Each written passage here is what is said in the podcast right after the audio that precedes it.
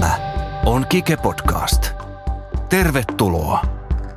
Saat tuoretta tietoa ilmastoviisaiden elintarvikkeiden kysynnän kehityksestä maailmalla. Viestejä, havaintoja ja signaaleja markkinanäkymistä ja kuinka suomalaisten elintarvikeyritysten bio- ja kiertotalousosaaminen on muutettavissa kilpailueduksi. Täällä on tänään markkinatietoa tarjolla viideltä markkina-alueelta.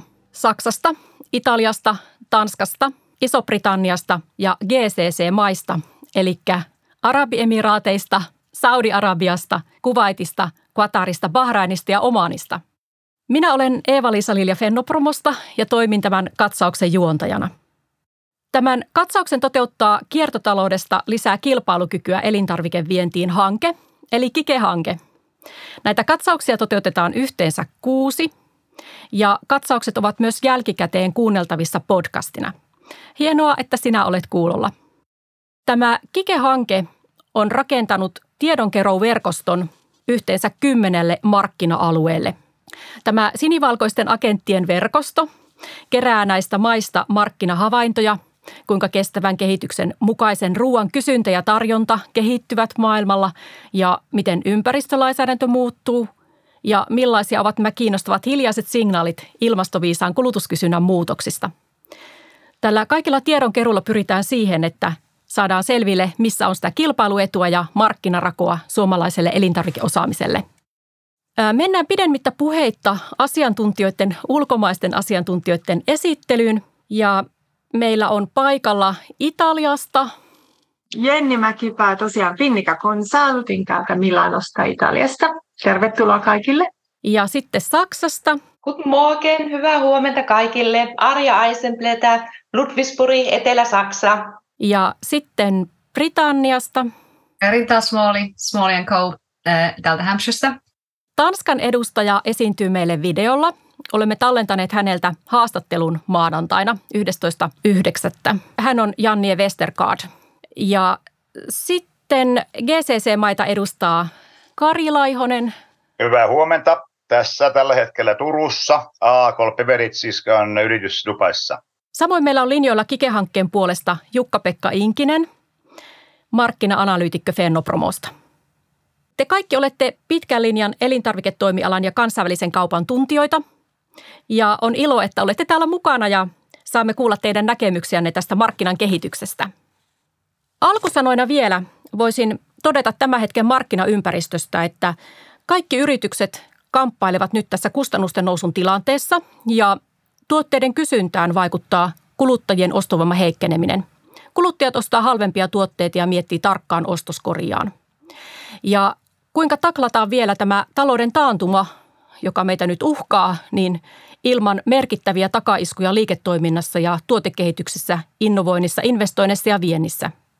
Sitä suuremmalla syyllä tarvitaan tällaisia yhteisiä hetkiä, kuten tänään tässä markkinakatsauksessa, yhteisiä markkinahavainnoinnin hetkiä, jotta osaamme mahdollisimman hyvin luodata eteenpäin tässä tilanteessa.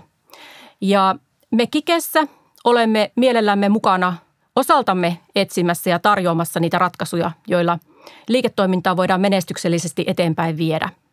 Teemana tänään erityisesti on food service.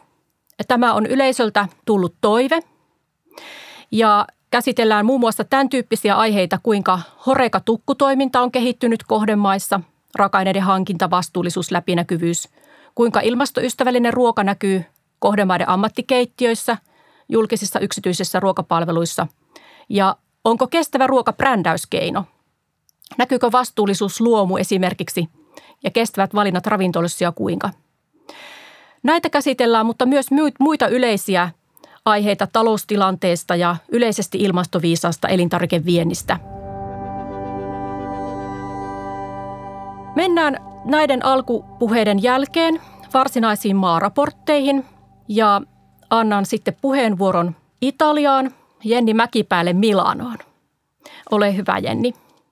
No niin, ähm, tänään siis aiheena Horeka ja mulla on tällainen vähän niin kuin globaalimpi aihe tänään, ehkä ei pelkästään Italiaan liittyvä, mutta ehkä vähän globaalimpi, mutta miten vastuullisuus näkyy niin kuin yritys, kentässä muuten ja minkälaisia niin kuin optioita tämän vastuullisuuden toteuttamiseen niin kuin yritysjohdolla on. Ja siis puhutaan tällaisesta kuin B Corp-liikkeestä. Oikein lyhyesti vaan, kuka vielä minä ollaan, jos joku ei nyt linjoilla olevista tunne vielä. Eli tosiaan Finnica Consulting on Milanossa toimiva kansainvälistymiskonsulttiyritys, jonka on perustanut 2016. Ja, ja tosiaan olen erikoistunut food and beverage, elintarviketeollisuusalalle ja myös life, life science ja sanotaan terveyssektori on mun tuota, erikoistumisaloja. Ja täällä teen paljon töitä erilaisten suomalaisten yritysten kanssa, erityisesti nimenomaan Italian markkinoiden avauksessa ja markkinakehityksessä paikallisesti. Okei, mutta sitten vähän äh, tästä B Corpista enemmän. Eli mikä tämä, en tiedä onko monikaan kuullut tämmöisestä konseptista. B Corp on äh, liike, joka on syntynyt jo vuonna 2006 äh, USAsta lähtöisin, eli äh, ei Italia syntyinen ollenkaan.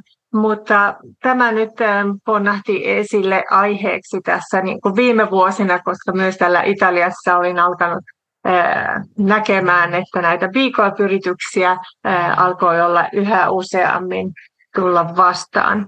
Ja Yhdysvalloissa tosiaan silloin jo 2006 perustettu liike, jonka ajatus oli nimenomaan niin kuin vastuullisemman talousmallin luominen. Ja ehkä just tämä idea lähtee tällaisesta, että there is no planet B, eli ei ole plan B, että jos tämä meidän maapallomme ei, ei, ei tota, pysty niin kuin, käsittelee näitä, miten me tällä hetkellä hoidetaan tätä asiaa, niin, niin sillä ei ole enää toista vaihtoehtoa. Eli nyt on se aika, että pitää miettiä sitä ää, Planet Btä.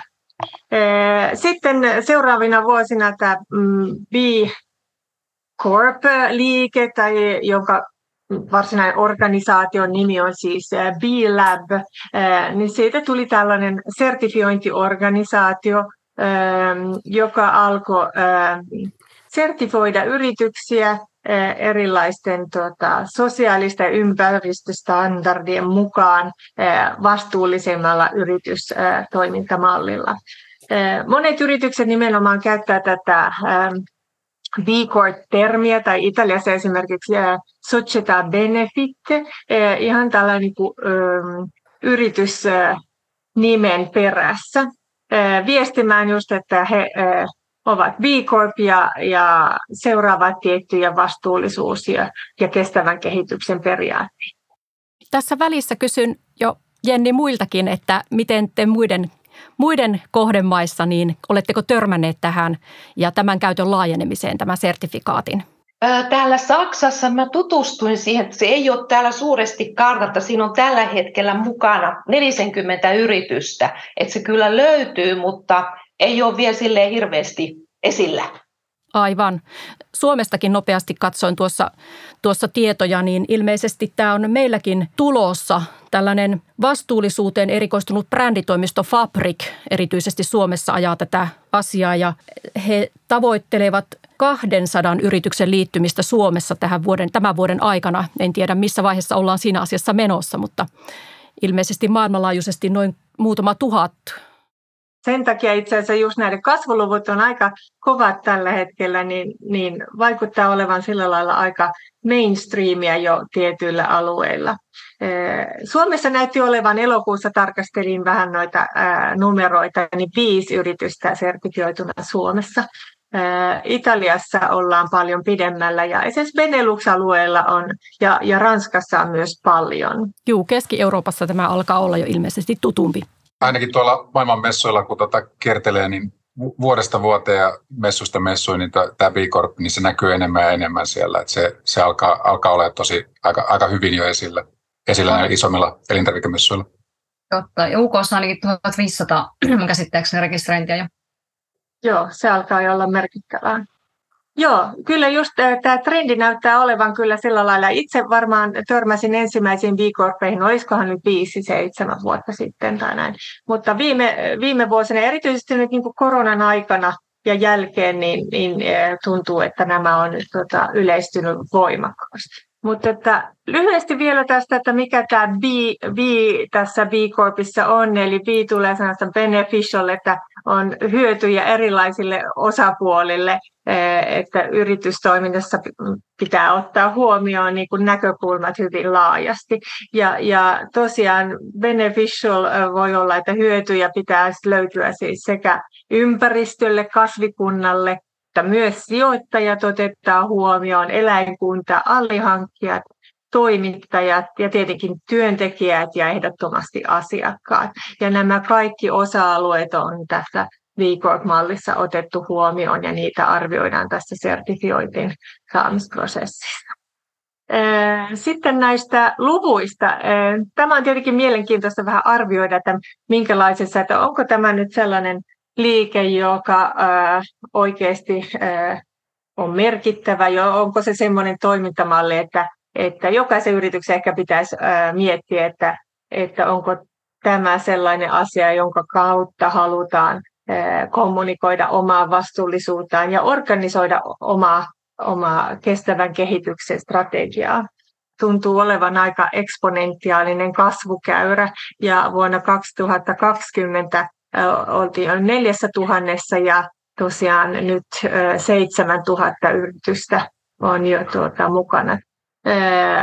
Tämä siis on kaikilla toimialoilla yli 200 tai 161 toimialaa on mukana tässä tällä hetkellä, että hyvin laajasti ja kaiken kokoiset yritykset voivat myös käyttää tätä B Corp-työkalua. Tämä on siinä mielessä hieno asia, että meillä on suuri pula näistä kansainvälisistä, kansainvälisistä standardeista, joilla voidaan tätä ympäristöystävällisyyttä todentaa. Että meillä aikaisemmissakin Kike-markkinakatsauksissa on tästä jo paljon keskusteltu, että miten näiden ympäristömerkkien viidakko on valtava ja kuluttajat ovat hyvinkin epätietoisia, että mitä ne toisiinsa suhteessa merkitsevät.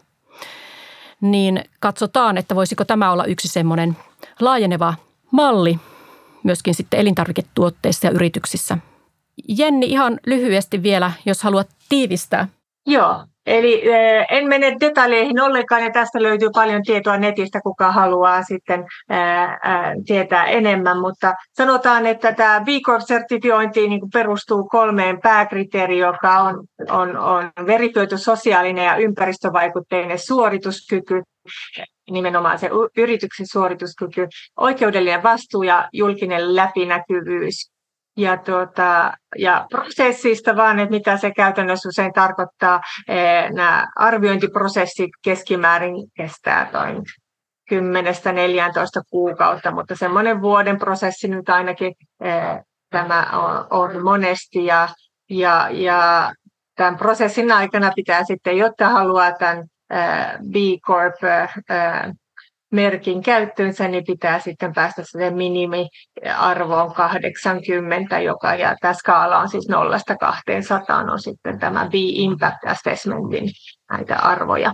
Ja äh, hakemus sinällään ei ole kovin kallis, se on kertaluontoinen hakemusmaksu, mutta sitten tietenkin tässä on vuotuiset sertifikaattimaksut, joka menevät sitten liikevaihdon mukaan, sanotaan 2000 eurosta ylöspäin että tämä on niin mallin Horeca-sektoriyrityksistä, koska se on tänään teemana, niin halusin ehkä sen vaan nopeasti kommentoida, että myös Panino Justo oli Italiassa ensimmäinen Horeca-alayritys. Tässä on paljon elintarvikealayrityksiä jo mukana, mutta myös Horeca-yritykset ovat nyt alkaneet tuota, sertifioitua, mutta eli siellä puolella tämä myös näkyy. Oikein hienoa. Vastaa siihen kysymykseen, mitä Horeca-puolellakin on mahdollista asian eteen tehdä – Oikein paljon kiitoksia Jenni tästä ja kerrotaan, että kaikki nämä esitykset, jotka tässä kuulemme, niin ovat myöskin sitten tämän Kike-hankkeen verkkosivuilla saatavissa jälkikäteen ihan presentaatioina ja toki sitten myöskin podcastina kuunneltavissa jälkikäteen. Kuuntelet Kike-podcastia. Mutta siirrytään eteenpäin tuonne Keski-Euroopassa Saksaan ja sieltä onkin mielenkiintoista sitten kuulla kuulumisia. Kaikki olemme varmaan hyvin tietoisia, että mitä kuuluu Saksan taloustilanteelle tällä hetkellä ja nyt sitten kuullaan ilmastoviisasta näkökulmasta, mitä markkinoilla tapahtuu. Niin ole hyvä, Arja. Kiitos, kiitos. Ja Eeva-Liisa, kuten sanoittiin, Saksassahan talous takkuilee tosi pahasti. Just julkaistiin viimeinen kuluttajatutkimus, niin sen mukaan vaan vajaa 20 prosenttia saksalaisista on tällä hetkellä tyytyväisiä hallituksen toimiin. Ja, ja tietenkin tuo hintojen nousu, niin se rasittaa täällä meidän kaikkien kuluttajien kukkaroa. Elintarvikkeiden hinnat nyt, jos verrataan vuosi sitten elokuuhun, niin on nousseet 11 prosenttia, heilahdelleet aika paljon ja sieltä jos pari alaa vielä ottaa erikseen, niin esimerkiksi marmelaadit ja hunajat, niin ne on nousseet vajaa 20 prosenttia ja leipätuotteet on myöskin nousseet tosi paljon mistä täällä tällä hetkellä elintarvikepuolella puhutaan. Eli paljon on keskusteltu tuosta ravintola-alan alvista. Sehän on tällä hetkellä täällä vielä 7 prosenttia ruoka-annoksille. Se laskettiin koronan aikaan ja sitä alennusprosenttia jatkettiin nyt sitten energiakriisin myötä, mutta se ollaan nyt sitten nostamassa vuoden alusta tuohon normaaliin 19 prosenttiin. Ja ravintolat on täällä kovasti takajaloilla. He tietenkin haluaisivat, että tuo prosentti pidetään alhaisempana, koska ruoka-annosten hinnat on nousseet ihan valtavasti. Mutta todennäköisesti ensi vuoden alusta on sitten ruille ja juomille ravintoloissa toi veroprosentti tuon 19. Ja sitten tuota ravintola-alaa tällä ja muitakin aloja rasittaa pahasti henkilöstöpula. Ja se näkyy täällä ihan käytännössä, kun monia tuttuja ravintoloita on menosta, niin niissä on esimerkiksi alkuviikosta on iltaisin ovet kiinni, koska siellä ei henkilöstöä ole tarpeeksi käytössä. Ja sitten tietenkin varmaan Saksan byrokratiasta olette kuulleet, että sitä yritetään joka alalla täällä jonkun verran vähentää. Ja, ja sitten mielenkiintoinen juttu, mikä täällä nyt tuli, varmaan hyvä tietää kaikille, on tämä pakollinen uusi eläinten hyvinvointimerkintä. Se tulee aluksi vaan Saksassa kasvatettujen possujen tuorelihalle, mutta sitä ollaan suunnitelmissa kylläkin laajentaa. Se on sellainen äh, viisi kategorinen, viiden kategorian merkintä äh, lihapakkauksissa se tuoren lihassa, eli miten sikoja pidetään. Että onko, se, onko ne sijat pelkästään karsinoissa, saako ne raikasta ilmaa, miten paljon niillä on tilaa, vai onko se sitten ihan luomulihaa. Eli ihan sen mukaan selkeä ostopäätös sitten asiakkaille, mitä sianlihaa ostavat. Henkilöstöpula vaivaa myös Suomea, että se on sinänsä mielenkiintoinen tieto, että Saksa maahanmuuttajien lainausmerkeissä paratiisi, niin sielläkin koetaan henkilöstöpulaa. Joo, sitten toinen mielenkiintoinen merkki, jota todennäköisesti tulette myös näkemään, kun tulette Saksassa käymään, niin on tämä uusi ja vapaaehtoinen kylläkin biomerkintä, mikä on tullut Horeca-sektorille. Eli se on niin sanottu olympiamalli, eli se on tavallaan kopioitu Tanskasta. Se on Tanskan mallin mukaan, missä se on toiminut hyvin. Eli ravintolat saa sen biomerkinnän, jos he käyttää keittiössä ruoan valmistukseen 30 prosenttia bioa. Tää Saksassa ollaan varovaisempia, että tähän ohjelmaan saataisiin mahdollisimman paljon yrittäjiä mukaan, eli pääsee jo 20 prosentin bio-osuudella tähän ohjelmaan mukaan. Ja sitten jos siellä keittiössä käytetään vajaa 90 prosenttia bioa, niin sitten jos saa hopeamitalli ja sitten kultamitalliin pääsee, jos on ihan täysin biokeittiö. Eli nähtäväksi nyt nämä, miten nämä yritykset ottaa tämän, tämän merkinnän vastaan. Kuten sanottu, tämä on vapaaehtoinen. Sitten mä otin tähän pienen tällaisen kivan ravintola-checkin täältä meiltä Stuttgartista. Tämä Heaven's Kitchen Zero Waste vegaaniravintola. Se voitti tänä vuonna ravintoloiden perustamispalkinnon sillä heidän tosi innovatiivisella konseptillaan. Siellä kun menee syömään, niin siellä illallisella kaikki ruoka-annokset, niin ne valmistetaan suoraan pöydissä, eli siellä ei lautasia käytetä lainkaan. Business lounalla kylläkin tulee ihan tavallisesti lautaselta, mutta muuten tällaisen ekologisen paperin, biopaperin päältä saa sitten syödä. Ja vihannekset ja Kasvikset siellä käytetään kokonaan, eli kuoret ja varret. on mukana ja heillä on siellä ravintolan kellarissa oma kompostointilaite. Se on sellainen, olisiko nyt pianon kokoinen vempain, missä sitten kierrätetään saman tien, eli se ei orgaanista jätettä synny lainkaan, ja kaikki ruoan tähteet saadaan sitten pelloille lannoitteeksi tosi äkkiä. Ja ruoka on hyvän makuista ja tosi mielenkiintoinen, kiva konsepti. Eli ensi kerralla, kun Etelä-Saksassa käytte, niin tänne hyvissä ajoin sitten pöytävaraus.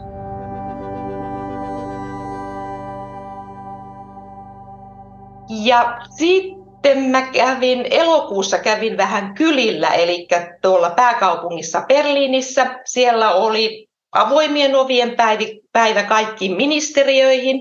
Ja minä marssin tietenkin tuonne maatalous- ja elintarvikeministeriöön, Jem Ötsemirin valtakuntaan. Paljon, tosi paljon mielenkiintoista asiaa. Pongasin tähän nyt sieltä ministeriön puutarhasta nämä ministerihunajat. Tämän idean takana on Stadthonig Berlin, eli Berliinin kaupunkihunaja, yritys, joka hoitaa yli 25 mehiläisyhdyskuntaa kaikkien julkisten rakennusten yhteydessä Berliinissä. Tosi kivat purkit, pakkaukset oli tällä hunajalla ja sisältö oli hyvän makuista ja tuollainen 500 gramman paketti siellä maksoi 8 euroa ja sitten siitä 4,5 oli sitten toi pienempi purkki kertoo, että ollaan yhteisellä asialla viranomaiset mukana. Joo, se oli, oli tosi, tosi mielenkiintoinen käynti. Eli siitä, jos joku haluaa kuulla lisää, mitä siellä kaikkia ole, niin mä pystyn kyllä sitten antamaan vielä lisätietoa, mutta kun ei tähän pakettiin mahdu enempää. Ja, ja sitten mä otin tähän vielä pari tukkuria mukaan. Metron ensimmäisenä.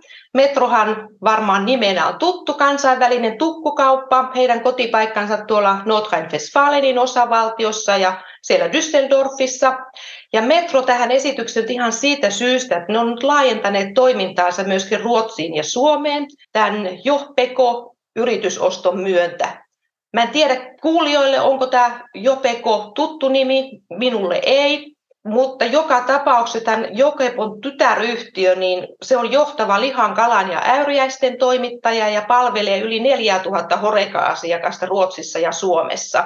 Eli saattaa olla ihan mielenkiintoinen tieto, jos tähän metropuolelle ö, suuntaatte, niin tämän myötä sitten vähän asiaa, asiaan paremmin perehtyä. Ja Metrohan on iso kauppa, heillä on täällä yli, yli 600 paikkaa, mistä he tekevät tota, food service-jakelua. Tukkuliikkeitä on reilu 600 ja heidän tuo liikevaihtoinsa pyörii siinä 30 miljardin pinnassa. Työntekijöitä on vajaa 100 000. Ja sitten kun vastuullisuudesta puhutaan, niin tähän pikkasen mitä Metro tekee vastuullisuuden eteen. Eli he on tänäkin vuonna vahvistettu tämän FTSE for Good-indeksin jäseneksi. Se on kestävän kehityksen pörssinoteerattujen yritysten indeksi, ja se auttaa sijoittajia tunnistamaan yritykset, jotka täyttää korkeat ympäristövaatimukset. Ja lisäksi Metroso keskittyy tosi paljon kaikkien omien brändien pakkausten kehittämiseen. Eli muovipakkauksia on yritetty minimoida ja sitten sertifoitua paperia ja pahvia käytetään paljon. Ja heidän toi pakkaus- ja muovi raportti tältä vuodelta on mielenkiintoinen lukea. Se löytyy sieltä Metron kotisivuilta ja on myöskin englanniksi. Ja niin yksi asia Metrosta ehkä vielä, mikä on hyvä tietää, että heillä on myöskin, ne haluaa tätä omaa private label-brändiä kasvattaa paljon, että se on niin kuin vuoteen 2030 mennessä sitä halutaan nostaa lähes 50 prosenttiin. Eli se saattaa olla myöskin hyvä tieto teille. Tämä oli hyvin kiinnostava tämä private labeliin liittyvä tieto. Siitä keskustellaan tässä katsauksen aikana vielä vähän lisääkin. Sitten vielä toinen iso tukkuripeluri. Täällä on tämä Transgourmet. Hehän, se on myös täyden palvelun talo ja ö, toimittaa Horeka-sektorille päivittäin täällä yli 40 000 asukka- äh, ravintolalle julkiseen pintaan tuotteita. Eli iso pelu, peru, peluri täällä ja heillä on tämä oma biobrändi. Se on ensimmäinen tukkureiden biobrändi nimeltään Natura. Se tuli pari vuotta sitten markkinoille ja se voitti tämän Vegan Food Award-palkinnon nimellä paras vegaanibrändi. Ja, ja vastuullisuuteen Transgourmet panostaa myös paljon. Suurena asiana heillä on tämän ö, elintarvikehävikin vähentäminen. Täällähän Saksassa menee roskiin vuosittain, jos nyt oikein muistan, niin 11 miljoonaa tonnia elintarviketta ja siitä sellainen vajaa 10 prosenttia tulee kaupan parista. Ja Transkurme on kirjoittanut kovasti, että he haluaa, haluaa vähentää tätä hävi, omaa hävikkiosuuttaan 50 prosenttiin. Keväällähän on Hampurissa tämä Internorka ammattilaismessut, jotka ovat food service-alan tärkein eurooppalainen tapahtuma. Että varmasti siihenkin voisi olla jonakin vuonna sitten Suomenkin osasto ihan paikallaan, että saataisiin sinne sitten suomalaista horekatarjontaa esille. Laittakaa mietintä myssyyn. Kiitos Arja erinomaista esityksestä. Saksan taloustilanteestakin olisi ollut paljon enemmän keskusteltavaa. Se on meille tärkeä vientimaa ja varmaan monet yritykset ovat jo huomanneet sen, että siellä, siellä on haasteellista toimia nyt tässä, tässä tilanteessa. Kuuntelet Kike-podcastia. Kike-podcastit pitävät sinut ajan tasalla, kuinka ilmastoviisas elintarvikemarkkina maailmalla kehittyy. Mennään eteenpäin sitten tuonne saarivaltioon ja pääsetään Rita-ääneen ja aiheeksi Iso-Britannia, ja niin olehan hyvä. Joo, eli vaihdetaanpa maata tosiaan UK ja ää, välillä sivutaan Irlantia. Eli ää, tosiaan nimeni on Rita Smoli ja asun täällä Etelä-Englannissa Hampshireissa. Mä oon ollut jo 23 vuotta Englannissa. Ää, osa varmaan teistä saattaa mut aikaisemmin jo tunteekin. Ja mä autan täältä, täältä käsin suomalaisia yrityksiä yleensä UK-markkinoilta tai Irlantiin tai myöskin välillä kansainvälisesti, mutta monesti yhteistyössä toisten kanssa. Ja ruokapuoli on yksi ala tai osasektori, millä mä teen töitä. Että mä teen paljon niin yksityisten yritysten kanssa niiden omien tarve, tarpeiden mukaan. Matti, jos aloitetaan tuosta UK Horeka-puolesta, niin tosiaan se tunnetaan nimellä Food Service Sector. Horekasta ei ehkä sillä tavalla niin puhuta täällä. Ja ehkä semmoinen niin nopea päivitys voisi olla tosi hyvä. Eli meillä tuo ruoan inflaatio kävi maaliskuussa jopa yli 19 prosentin vaiheella, ja nyt se on onneksi tippunut noin 12,7, että viisi kuukautta on laskua. Ennuste on, että se tippuisi tuonne 10, että nyt näyttäisi, että mä ymmärsin, että Suomessa olisi niin kuin, äh, oltaisiin menossa lamaa kohti, me ollaan oltu sinne hilkulla, yritetään pyristellä sen toiseen suuntaan. Meillä on ollut tosi märkä kesä, eli meillä tuli helteet nyt, kun tuli syyskuu, ja toi myynti vissiin hyytyi tässä kesällä aivan täysin, niin, niin paljon, että online veti ehkä vähän paremmin. Ja meillä on myöskin työvoimapulaa, ja kuluttajat on tosiaan varovaisempia, koska meillä on korotkin aika korkealla. Noi post-Brexitin, mitä tulee näihin maahantuontitarkastuksiin, se voi olla mielenkiintoinen tieto teille, eli niitä on jälleen kerran lykätty. Eli ne oli tarkoitus tulla voimaan tämä tässä on viides lykkäys sarjassamme.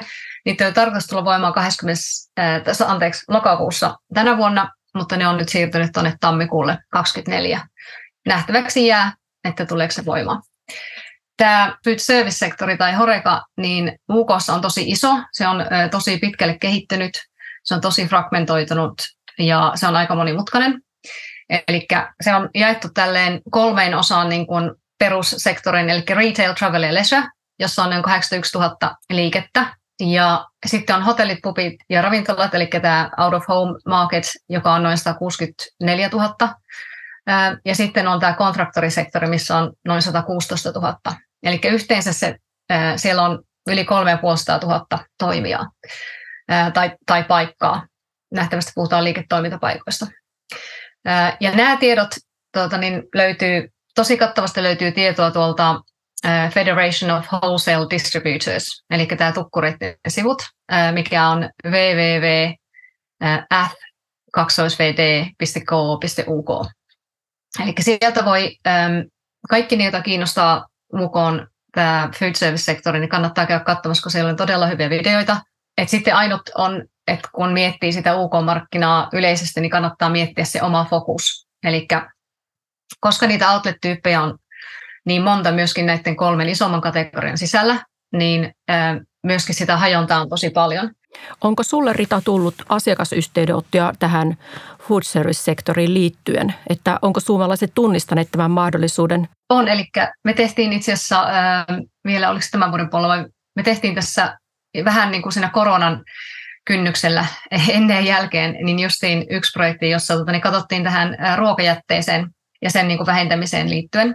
Ja silloin puhuttiin paljon tästä. Ja se, ja se on itse asiassa aika hyvä esimerkki siitä, että jos puhutaan yleisesti niin kuin tästä kestävästä kehityksestä äm, ruokapuolella ja varsinkin tällä, ää, tällä niin kuin Horekan puolella, ja varsinkin näillä coast-sektori, ää, eli mihin kuuluu kouluruokailut, ää, vankilat ja nämä, niin ää, se on todella, tota niin, pitää olla todella kustannustehokas ja, ja se voi olla ehkä aika hankala myydä sinne, mutta toisaalta ne tarvitsee sitä tehokkuutta.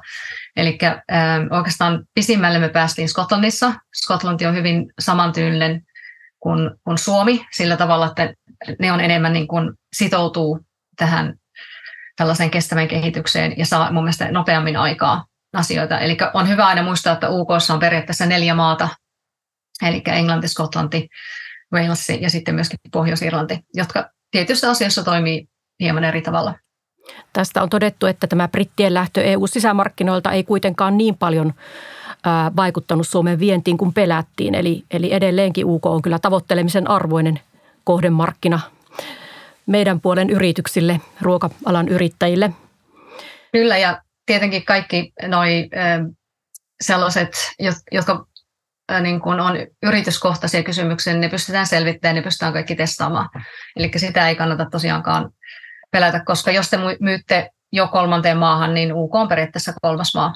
Sillä tavalla se ei muuta sitä käytäntöä.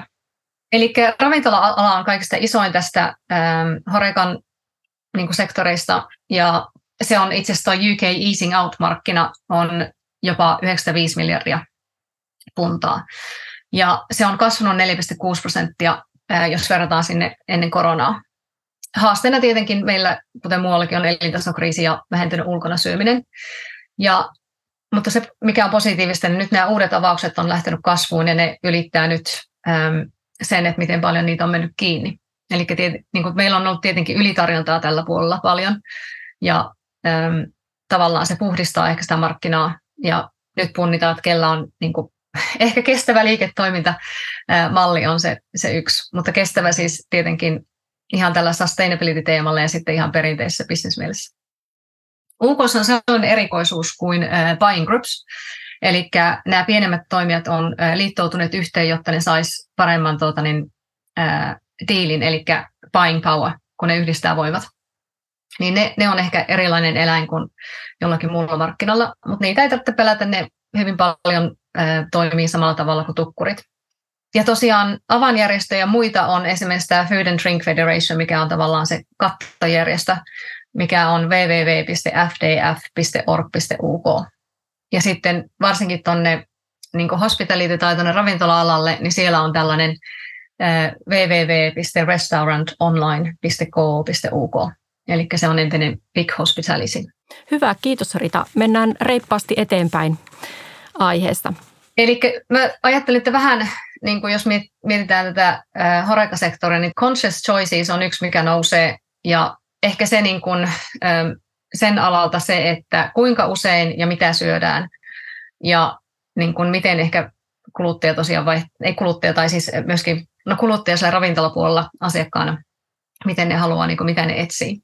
Ja alkoholin suhteen esimerkiksi, niin kuin, mikä liittyy tähän conscious choices ja tuohon in the spirit teemaan, niin on se, että tämmöiset niin kuin alkoholittomat tai vähän alhainen alkoholituotteet, niin ne, niitä näkyy nyt tosi paljon.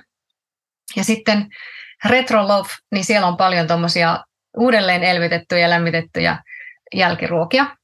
Ja sitten tietenkin Nature's Gifts, eli justiin tämmöinen foraging, eli forage finds, se näkyy esimerkiksi pizzassa, ähm, mikä pizza on niin kuin omana trendinään hyvin edelleenkin kasvava ja niin kuin voi hyvin. Ähm, yleisesti ottaen tuommoinen isompi trendi on ehkä toi reducitarianism, eli vähennetään, eli ei kokonaan eliminoida noita ruokatuotteita. Oikein kiinnostavia kuulla ja sovellettavissa myös Suomeen. Se on hienoa, että saadaan näitä näköaloja sieltä sitten vähän meillekin tähän omiin, omiin liiketoiminnan suuntaamiseen. Kyllä. Mä itse asiassa tuota, niin tässä ähm, tiedä, voidaan puhua hieman siitä, että kuinka myydä sinne horeikasektorille, mutta ehkä niin tärkeänä on se, että se on kuitenkin erilaisempi kuin tuonne suoraan, jos myydään vähittäiskauppaan. Eli pitää muistaa, että siellä lähtökohtaisesti on aina kaksi ää, lop, niin kuin neuvottelukumppania, eli on se jakelija ja sitten se loppuasiakas. Ja UK kohdalla niin meillä on kolme isoa kansallista toimijaa, niin kuin tukkuria. Näistä mun mielestä oli myöskin kysymys sieltä yleisestä, eli meillä on Breaks, Bitfood ja Pykö. Ja sitten on paljon myöskin muita toimijoita, mutta niistä löytyy tietoa sieltä sen tukkurisivulta, eli se FWD. Ja sitten meillä on myöskin näitä isoja, mitkä Suomessakin vaikuttaa, näitä catering-toimijoita, eli Kompassi, Sodexo, Aramark ja Elior. Se, mikä on tosiaan hyvä muistaa, 95 prosenttia loppukäyttäjistä hankkii tuotteet vain jakelijan kautta. Eli sen takia on tärkeää, että teillä on hyvä maineinen jakelija niin kuin yhteistyökumppanina se pitää myöskin muistaa, että ne jakelijat ainoastaan listaa teidät tai ottaa teidät, jos teillä on mahdollisesti kiinnostuneita asiakkaita. Eli sen takia pitää puhua sekä sinne loppukäyttäjälle että, että sille jakelijalle. Ja ehkä semmoinen tieto, en tiedä miten hyvin ää, tunnette markkinaa, mutta siis yleisesti ottaen tämmöisiä niin kuin suuntaantavia, niin jakelijamarkkinaali on noin 20-30 prosenttiin ja sitten loppukäyttäjän markkinaali on minimissään noin 40 prosenttia. Sitten jos puhutaan ehkä noista tuotteista. Eli tässä on tuota, niin, näitä UK on semmoisia ehkä niin kuin tunnettuja isoja toimijoita tässä alalla. Eli äh, mistä Jenni jo puhukin, tämä B Corp, niin meillä on tuota, niin, ähm, esimerkiksi tämä Hans Food Group, mikä on iso, just niin tuonne catering puolelle iso jakelija. Tällä food service puolella, niin he on esimerkiksi B Corp Certified yritys. Ja sitten on Cotswolds Fee, joka tekee enemmän kyllä tuonne retail-puolelle, mutta myöskin jonkun verran tekee esimerkiksi niin kuin Frozen-kategoriassa tänne food service-puolelle. No sitten brändeistä esimerkiksi Innocent, mitä näkee myöskin paljon noissa kahviloissa ja muissa, eli nämä, mitä Suomessakin käsittääkseni on tämmöiset mehut ja smoothiet ja muuta, niin ne on B Corp.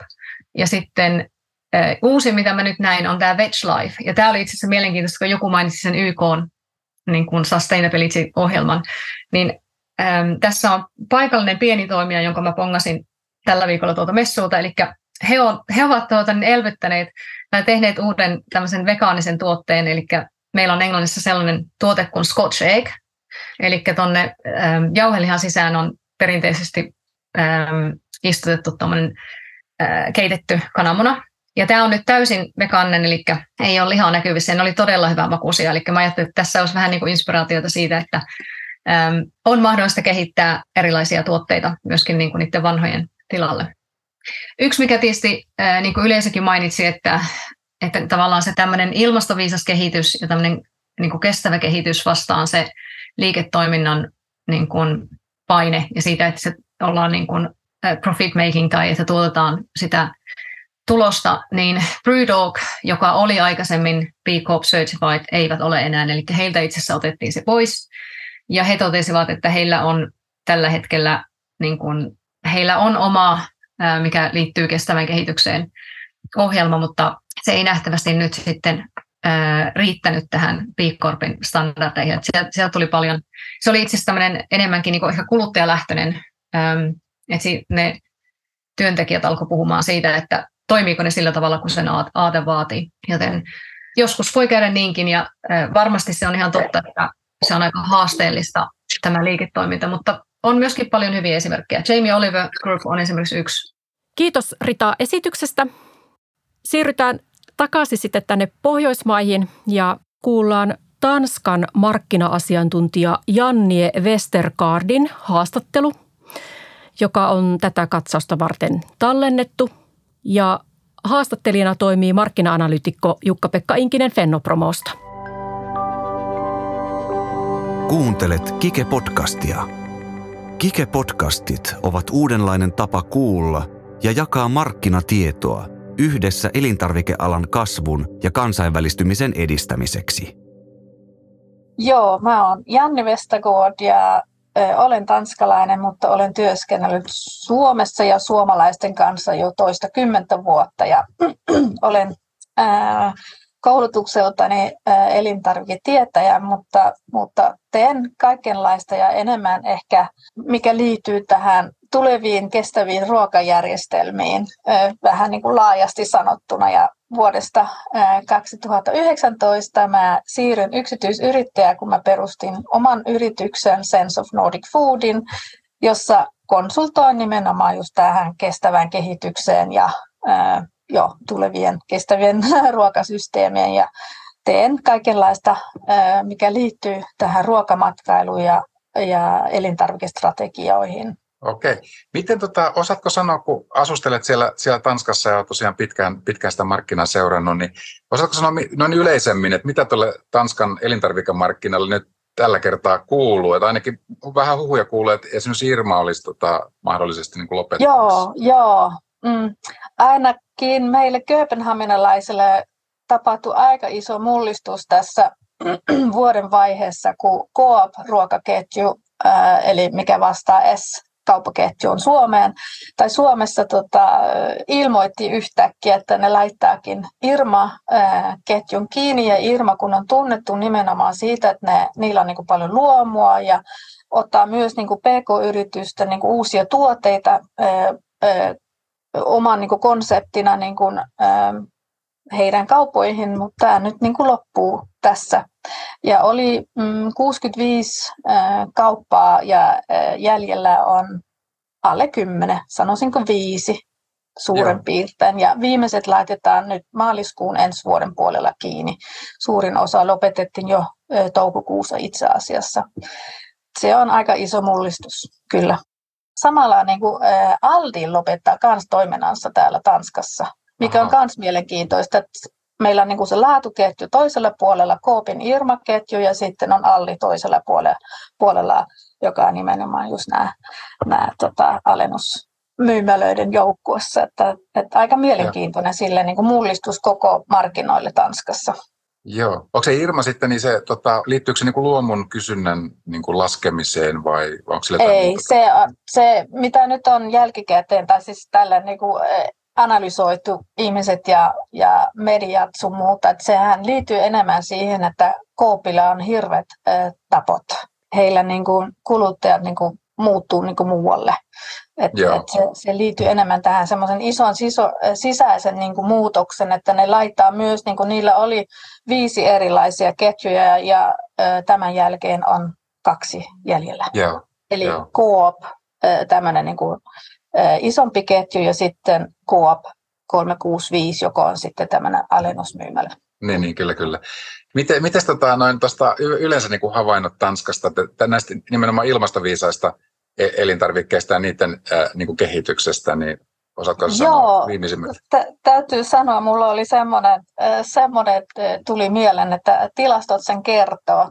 Ja tilastot kertoo muun muassa se, että tanskalaiset ovat edelleen kovia lihansyöjiä.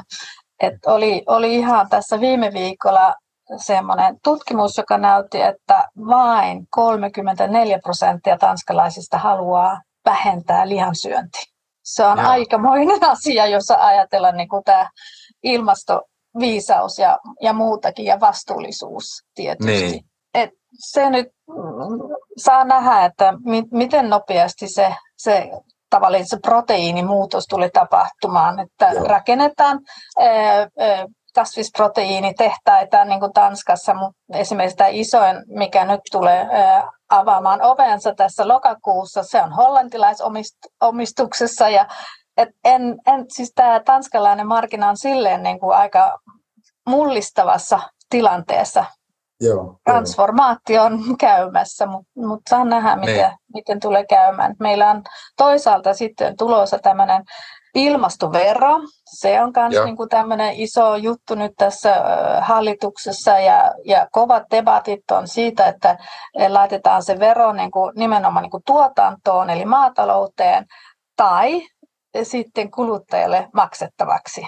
Et se Joo. on niin kuin iso, että et mittaukset näyttää, että jos ilmastotavoitteet pitäisi saavuttaa, pitäisi laittaa se vero niin kuin nimenomaan niin kuin maatalouteen. Mutta sitten maatalous, kun on niin iso Tanskassa, niin. saa nähdä, että miten se lobbyismi siinä ja kaikki, kaikki mekanismit niin kuin sen ympäri, miten se ja. tapahtuu. Että, semmoinen, että hallitus on siitä niin kuin selvittämässä juuri nyt. Ja sitten meillä ja. on tulossa tämmöinen ilmastomerkki, sekin on Joo. työn alle.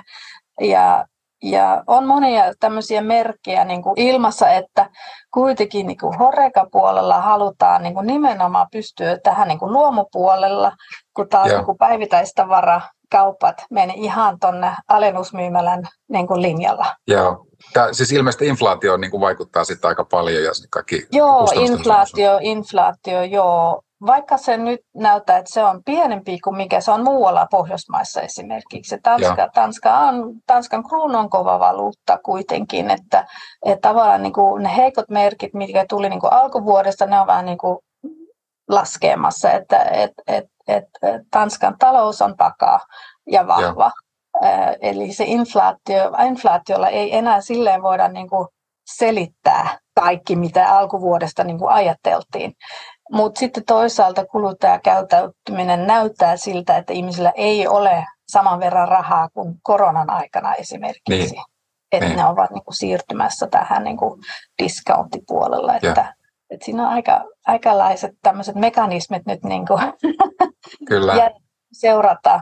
Miten, miten tota, sä mainitsit tämän ilmastomerkin, niin onko Tanska tekemässä omaa kansallista tällaista niin kuin ilmastoviisasmerkkiä? Joo, että siinä on, siinä on niin kuin, ää, tulossa jotain, mutta nyt en tiedä, kun se ilmastovero on myös tulossa, että miten, se, niin kuin, miten ne liit, Niin, niin, liitetään niin kuin yhteen, että se työ, työ siinä, että, että ihan en ole kuulunut oikeastaan paljon mitään siitä nyt viimeiset kuukaudet, mutta tulossa on, mutta varmaan jotain taas tätä se maatalous on niin vahvaa Tanskassa, että ne haluaa jotain ja kuluttaja haluaa jotain muuta.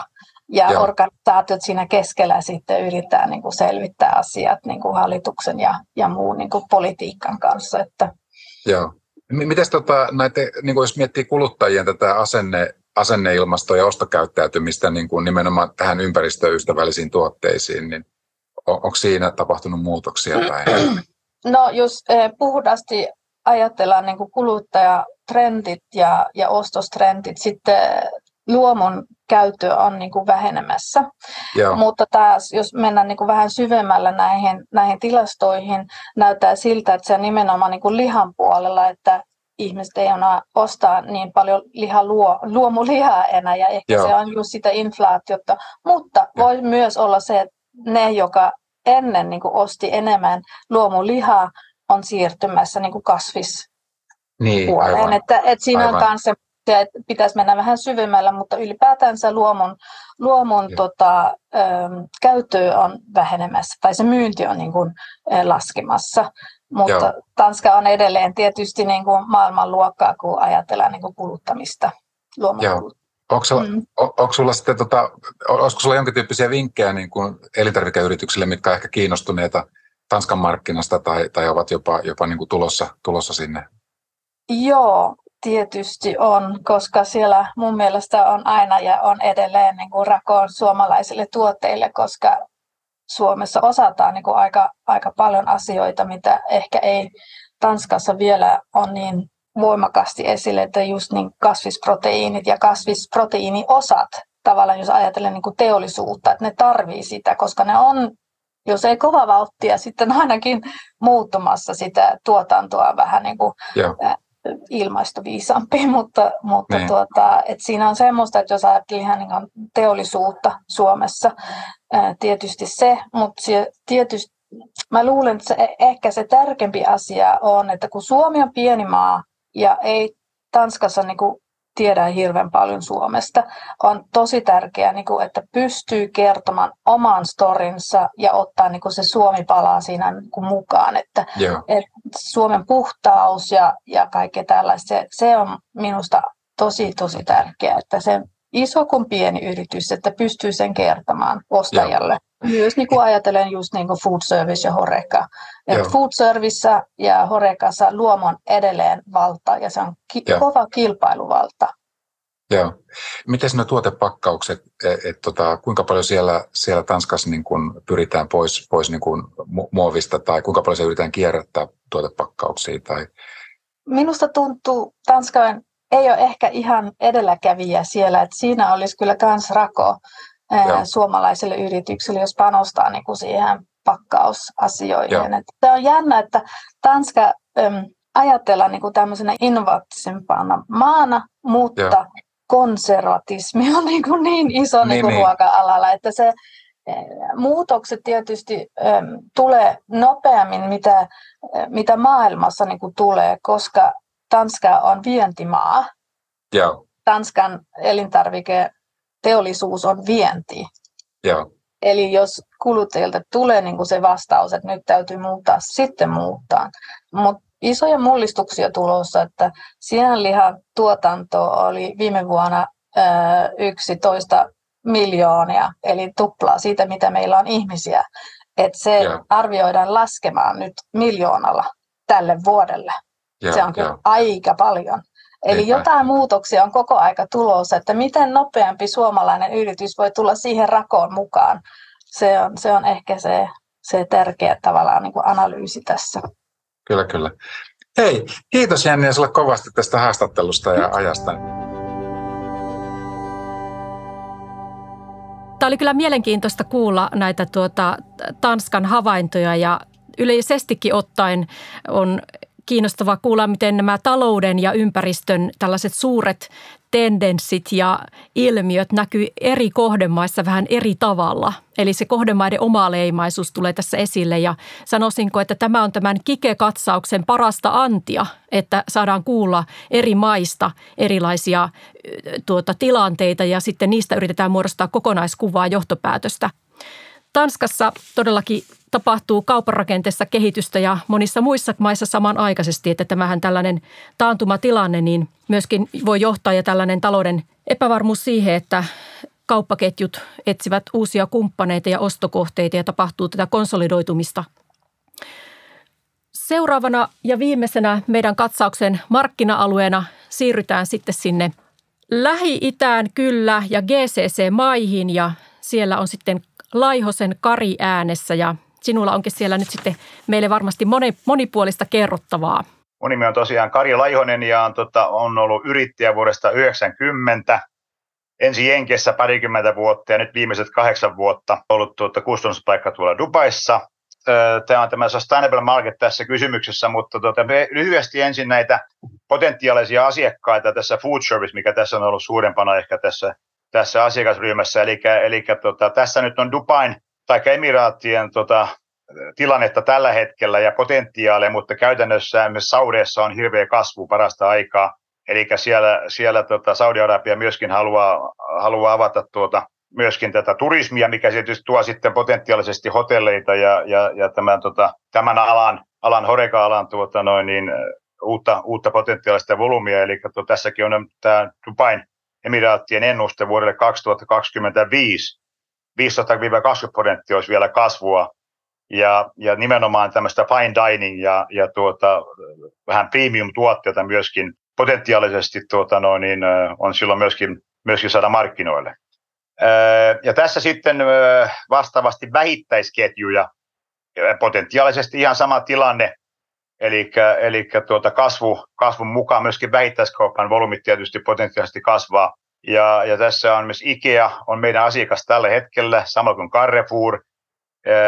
Eli IKEA on tietysti kaikille tuttu. IKEassa on tällainen Swedish Food Market, mikä on todella iso osa Ikeoita Lähi-idässä verrattuna tänne Skandinaaviaan. Se on pieni, täällä on pieni, pieni nakkikioski niin sanottu ja muutama purkki, jota hilloja myydään, niin tuolla se on todella iso osa ja siellä meillä on tällä hetkellä Ikeoissa tuota, noin 50 eri tuotetta, pääasiassa ruotsalaisia tuotteita, koska mikä on ruotsalainen ketju, mutta ihan samalla tavalla voidaan, voidaan sinne tuota, ja on saatukin suomalaisia tuotteita, kunhan tuotteet on pohjoismaalaisia, niin silloin Ikealla se on ok.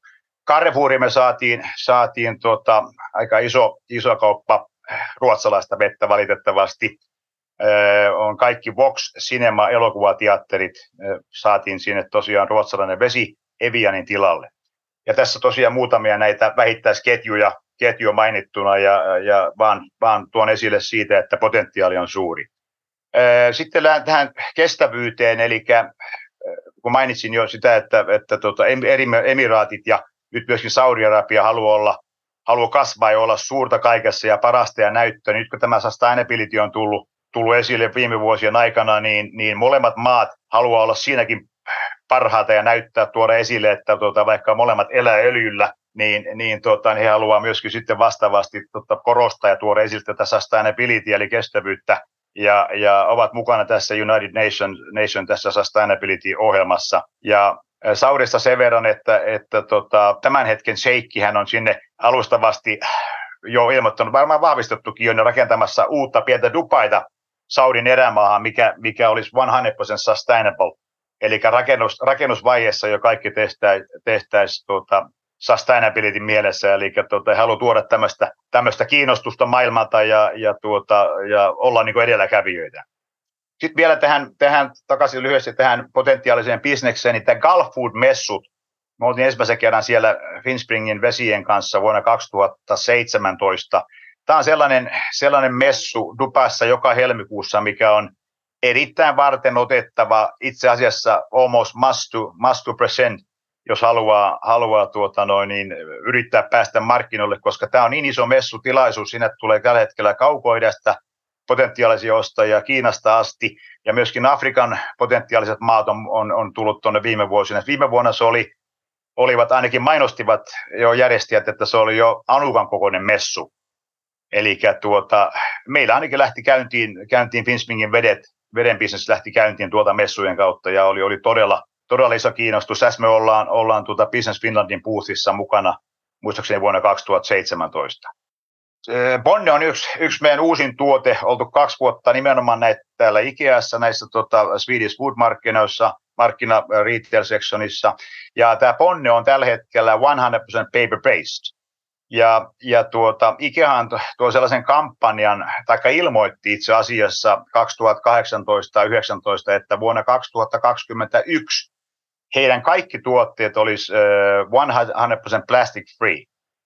No siihen ei ihan päästy, mutta, mutta tuota, me tavallaan päästiin tämän ponnen kanssa sisälle, vaikka me ollaan, ollaan tuota, vähän kalliita siellä, niin tuota, päästiin sisälle sillä tavalla, että meillä on paperikartonki, ja nyt viimeksi vielä, vielä tämä korkkikin tässä on, on plant-based, eli, eli tämä on 100% sustainable tuote, ja tietysti hyvät tuotteet myöskin, eli meillä on tämä, tämä mustikkapuolukka pääasiassa, nämä pohjoismaiset, pohjoismaiset tuotteet tässä, tota, nämä mehut, niin tässä sustainability on, on, on, on Ikealle erittäin tärkeä. Ja, ja, ja vielä to, korostan sitä, että, että tota, se Swedish Food Market on todella potentiaalinen iso volyymi potentiaali kaikille suomalaisille food and tuotteille käytännössä, koska pohjoismaisin maidet tuotteet, ei tarvitse olla ruotsalainen, pohjoismaiset tuotteet on kaikki acceptable, jos, jos muuten, muuten potentiaalisesti on tuota, mahdollisuutta. Ja Natural Nordic on meidän viimeisin, viimeisin tuote, mikä lanserattiin tuossa korona-aikana ja, ja tuota, ihan lyhyesti vielä, vielä kokonaisuudessaan tähän sustainabilityin, niin, niin se on ihan selvää, että tällä hetkellä tässä on tullut muissa esityksissä esille, niin tällä hetkellä tämän tuota, inflaatiotilanteen vuoksi ja, ja osalta sodan vuoksi, niin, niin, nämä, niin tuotteiden hinnathan on lähtökohtaisesti vähän korkeampia, ja, ja se kuluttaja tosiaan on, on, on ruvennut tarkentamaan sitä ostoskorin hintaa, eli tuota, potentiaalisesti se hinta, hinta on kuitenkin se viimeinen tekijä, eli, eli tuota, National Nordicin tuotteet on aivan mahtavia ja, ja tuota, todella kova kiinnostus oli alussa ja, ja on edelleenkin, mutta tuota, se hintataso äh, kontra kilpailu, tai vähemmän sustainable sanotaan näin, niin se hintataso on, on eri on niin erilainen, että se kestää pidempään sen, sen lanseeraus ja saada se, saada se potentiaalisesti tosiaan kiertämään, mutta, mutta uskotaan ja toivotaan, että inflaatio tasottuu tässä vuosien mittaan ja myöskin sotakin joskus päättyy, että palataan tavallaan ennalleen, niin silloin taas ihmisten ostovoima, ostovoima paranee ja, ja, ja uskallus lähteä, lähteä kokeilemaan uutta toivottavasti potentiaalisesti taas sitten, sitten kasvaa. Ja mehän, mehän tota, hoidetaan kaikki alusta loppuun, eli arabimaissahan täytyy olla arabiteksti. Monessa eri maassa, arabimaassa on, on, on omat vaatimuksensa. Pitää saada lokaalilta approvalit, lokal municipalilta saada approvalit, ja authorities on, on erilaisia eri vaatimuksia ja muuta, niin me, me tehdään kaikki tämä aasta setään itse, eli ollaan tavalla opittu myöskin se prosessi sitten joka maassa, että mitä pitää tehdä, kun nähdään tuote, millainen tuote olisi kyseessä. Esimerkiksi teiltä teiltä yrittää saada tuonne markkinoille, niin me tiedetään, mitä pitää niiden kanssa edetä, että ne saadaan, saadaan hyväksyttyä ja saadaan leimat ja muut, muut papereihin. Eli tässä lyhykäisyydessä on tosiaan, tosiaan tämä, ja kun aika oli lyhyt ja, ja tuota, juota, toivon, että tästä tulee teiltä kysymyksiä ja kiinnostusta ja muuta, niin kaikki löytyy sitten tietysti sähköpostista ja niin kuin sanottu, niin Kikeellä on kaikki meidän tiedot, tiedot erikseen, eli kiitän tästä. Kippis. Kiitos oikein paljon tästä puheenvuorosta. Oli kiinnostava kuulla tämä katsaus ja myöskin näistä tuotteista, jotka olette olleet auttamassa sinne markkinalle ja jotka ovat saaneet silloin jalansijaa. Terveystietoisuus on nousussa ja ilmasto, ymmärrys ja ympäristöasiat siellä myöskin yhtä kaikki. Ja myöskin tämä turismin jatkuva kasvu niin luo markkinamahdollisuuksia sillä sektorilla. Nimenomaan siihen vielä korostaa, jos korostaa monta kertaa enemmän sitä, että jos katsoo, katsoo miten myös Emiraatit on kehittynyt tässä vuosien aikana kaupunkina – tiedetään, tiedetään millä se on kasvanut, mutta se, että se turismi on se, mikä tuo tätä sustainabilityä sinne ja silloin kun sen huomaa sen, että se on tärkeää, niin silloin ne haluaa panna siihen, siihen rahaa kiinni ja näyttää ja, ja, ja kertoa, että me osataan tehdä tämä parhaiten ja haluaa tehdä sen parhaiten. Eli potentiaali on suuri, mutta niin kuin sanoin tällä hetkellä, tämä tilanne tulee esille monessa, monessa esityksessä. Eli inflaatio ja tämä sota toisaalta niin vaikuttaa nyt kuluttajaostokäyttäytymiseen valitettavasti, että tota, on, on tällä hetkellä tilanne on, on plus minus nolla sillä tavalla, että tuota, mihin, mihin kannattaa keskittyä, mutta ilman muuta tämä tuota, kestävyystuotteet tulee olemaan jatkossa ehdottomasti ne, mitä, mihin, mitä kansa haluaa, haluaa ostaa ja millä pitää mennä eteenpäin. Tämä on totta. Lyhyellä aikajänteellä nyt tehdään sopeutustoimia liiketoiminnassa, mutta kuitenkin, että katse on mahdollisimman, mahdollisimman hyvin pystytään pitämään sillä kaukana koska nämäkin on isoja investointeja, mitä näihin ympäristöaiheisiin liittyy ja silloin täytyy olla siellä suunta selvillä pitkällä tähtäimellä, mitä ollaan tekemässä? Sen verran pieni huomautus, että kun Kari tuossa mainitsi, mainitsi nuo Gulf messut, niin tuota, semmoinen, että mehän Fenopromo ja Messaforum, mehän tehdään Suomen yhteisosastot ensi vuonna niin hyvin useisiin messuihin, Biofahiin, Foodexiin, PL-maahan, me pystytään tekemään myöskin tuon Dubain messuun yhteisosasta, jos me saadaan sinne riittävästi vaan yrityksiin mukaan. Että tota, kannattaa olla minun tai Eva-Liisa yhteydessä, jos nämä isot elintarvikemessut ja vienti maailmalla kiinnostaa. Oikein hyvä, kun JP otit tämän asian esille. Eli messutoiminta jatkuu toivon mukaan kasvaen siitä, mihin me olemme tällä hetkellä vielä tottuneet tässä Suomen kansainvälisissä markkinointipromootioissa – ja myöskin Karille vielä siitä kiitokset, että on hienoa kuulla, että siellä Lähi-idässä on myöskin kontakti, joka pystyy sitten paikallisille markkinoille auttamaan suomalaisia. Että hienoa, että olit mukana tässä katsauksessa. Kuuntelet Kike-podcastia. Kike-podcastit pitävät sinut ajan tasalla, kuinka ilmastoviisas elintarvikemarkkina maailmalla kehittyy. Mennään tämän yhteisen aikamme loppua kohti ja yhteenvetona tästä katsauksesta voi sanoa, että kestävän ja kannattavan liiketoiminnan tavoitteet ovat samat. Se on jälleen täällä tänäänkin tullut esille. Nyt välittömänä haasteena meillä on taklata tämä vaikea taloussuhdanne, ja kohti ollaan menossa. Ja kuitenkin se on meidän hyvin tärkeää muistaa, että meidän kestävää kehitystä tukevat tuotteemme eivät ole mitään aletuotteita, että niillä on tietty hinta ja tietty merkittävä arvo – ja se, mitä nyt tässä hetkessä tarvitaan, niin on tätä markkina- ja jakelutieosaamista, jotta pystytään, vaikka ympärillä toimintaympäristössä on monenmoisia haasteita, niin pystytään sitä liiketoiminnan kannattavuutta parhaamme mukaan ylläpitämään.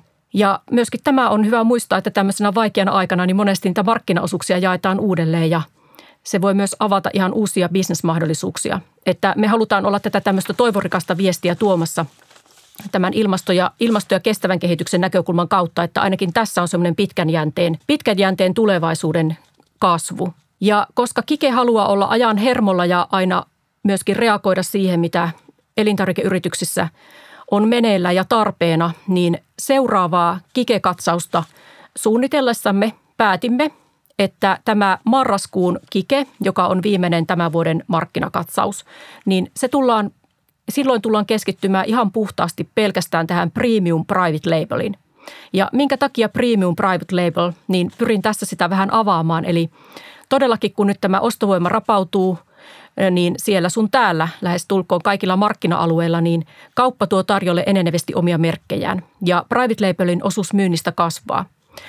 Mutta näin kun ajatellaan vientikaupan kannalta, niin valmistajan merkillä maailmalle menossa on monia etuja – siinä se oman brändin rakentamisen kustannus ja vaikeus ja markkinoinnin haaste, niin voidaan osittain niitä ohittaa.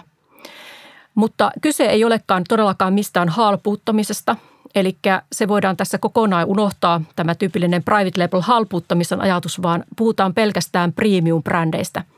Eli kaupan merkeistä ja sitten valmistajien omista brändeistä, premium-brändeistä. Me halutaan teille hyvät elintarvikealan toimijat niin tuoda viestiä siitä, että minkälaiset kansainväliset yritykset, ketjut tekevät tämmöistä premium private label kauppaa ja jossa voisi olla sitten suomalaisille markkinointimahdollisuuksia tai myyntimahdollisuuksia mennä mukaan. Ja haluamme myöskin tuoda tästä palveluliiketoiminnan ajatuksesta teille viestiä, että mitä se on sitten tällaisessa premium-tasolla korkeamman hintapisteen tuotteessa sen private label-kaupan käyminen, niin siitä tuodaan teille asiantuntemusta ja myöskin sitten kansainvälisiä markkinakohtaisia näkemyksiä hyvin konkreettisesti. Tässä oli tämä tämänkertainen kikekatsaus ja kiitos sinulle, että olit kuulolla. Jäädään odottamaan seuraavaa tapaamista. Kuuntelit Kike-podcastia. Markkinatietoa jakoivat Jenni Mäkipää Finnika Consultingista Italiasta. Rita Smolli Smolli et Coasta Iso-Britanniasta. Janni Westergaard Sense of Nordic Food yrityksestä Tanskasta. Kari Laihonen AAKL Beverages-yrityksestä Arabiemiraateista ja Jukka-Pekka Inkinen Fennopromosta. Juontajana toimi Eeva-Liisa Lilja Fennopromosta. Podcastin toteutti Kiertotaloudesta lisää kilpailukykyä elintarvikevientiin Kike-hanke. Kuultu podcast oli kolmas kuuden Kike-podcastin sarjasta. Kaikki jaksot julkaistaan tällä kanavalla – Pysy tuoreen markkinatiedon äärellä.